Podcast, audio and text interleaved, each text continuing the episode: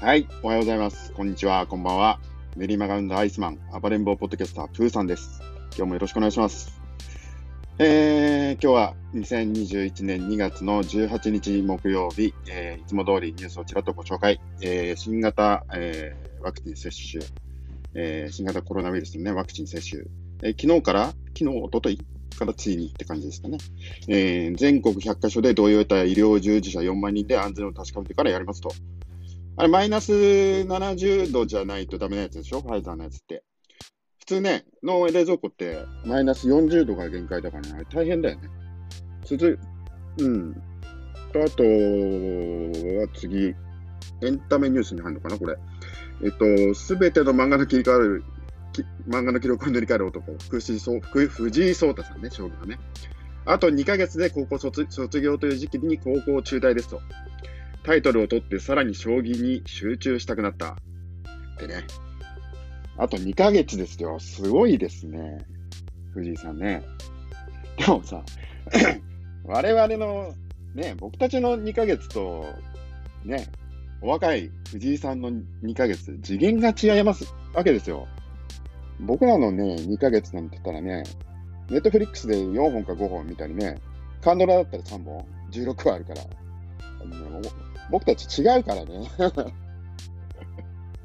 今僕たちおじさんの2ヶ月はね、もう体力を落とさないための2ヶ月だからね。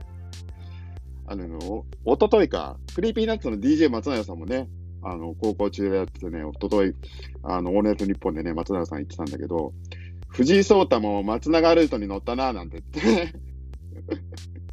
何松永ルートって。松永も高校中退でね、えー松永さんもね、高校中退で、世界一になるまで10年かかってるからね。でも藤井さんはすでにね、日本一になってるからね。10代で。10まだね、17かとか18 18でしょでね、言ってたのがね、高校、松永さんが言ってたんだけど、高校を中退すると人と会わなくなるから、バイトして社会と繋がった方がいいよって。余計なお世話だよ。違うのよ、もう。藤井さんはね、もう中学生で仕事持ってるから、一生の。で、DJ 松永さんね、おすすめは調理のバイトだっつってた。あとあれね、えー、話飛んじゃうんだけど、1回目のね、聞いてくださってる方がね、どれがいるかちょっとわかんないんですけど、1回目の放送で僕言ってたね、ホテルの長期宿泊プランの話。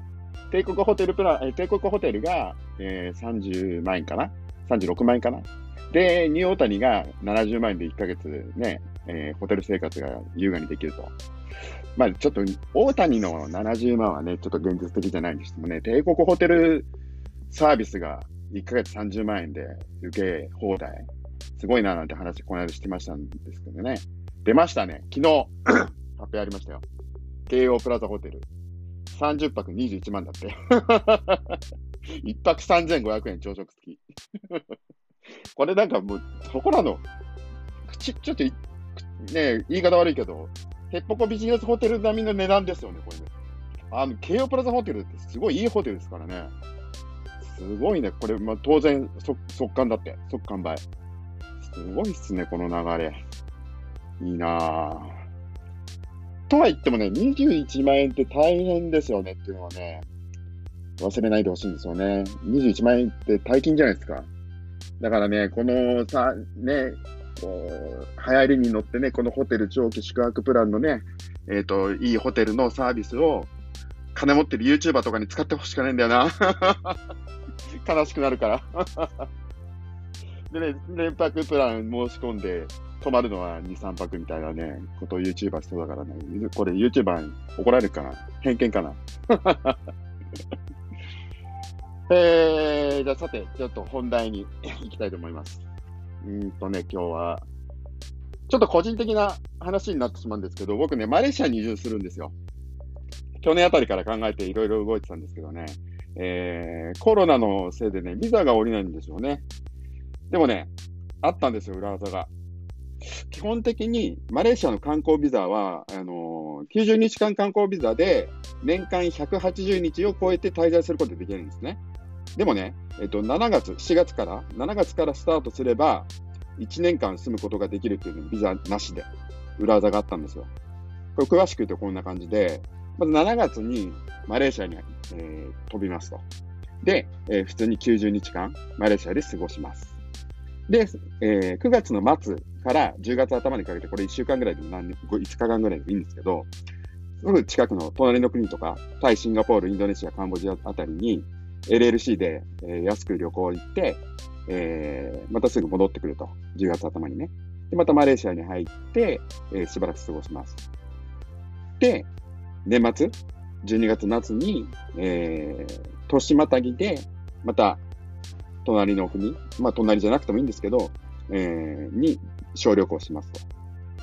で、えーと、年が明けたら、えーマレーシアに行くです。で、このタイミング、ここが肝で、年が、年またぎで、えー年度をまたぐと、さっき言った、年間120、あ、ごめんなさい、年間180日を超えて滞在することができないって話が、この制限がリセットされるんですよ。そうすると、また1月から3月末で90日間マレーシアで過ごせるんですね。で、3月末から4月頭まで、まあ5日間、1週間ぐらい、また小旅行、LL LLC で行って、戻ってきて4月頭から6月末までマレーシアに住む。完璧。やりますよ、これ。なえっと、まだね、あのーこのやり方で、まあ行くかどうかまあ別として、僕マレーシアには絶対行くんで、これね、えー、内緒してよって言っても、ウェブに載ってたからな、これな。いいと思うんですけど、これ盲点ついてるだけで、全然悪いことじゃないんですよね。で、まあ僕、まあ、マレーシアに移住、どうやって移住しようかっていうのを、まあこのコロナ禍で、ビザが下りない中で考えてたんですけど、うん。あの、まあ、マレーシアの会社に就職しようかとか、ね、えー考えてたんですけども、何せ、どんどんどん、あの、日が経つごとに入国制限厳しくなってるんですよ、今、マレーシアも。緊急事態宣言、もう国がしてるような感じですよね。で、えー、ひょっとしたらこの裏技を使わせていただく可能性大きいかなって感じですね。まあ、先のは、ちょっとね、まだ7月先の話ですけど、マレーシアからもうポッドキャストは続けるんで、どうぞよろしくお願いします。ということで、また明日かな。昨日ちょっと配信できなかったんで、今日本当に 2, 本撮りたいんですよ。ちょっと約束は、まあ、難しいかな。あーってことで、えー、今日もう一回か、また明日の朝、アディオス。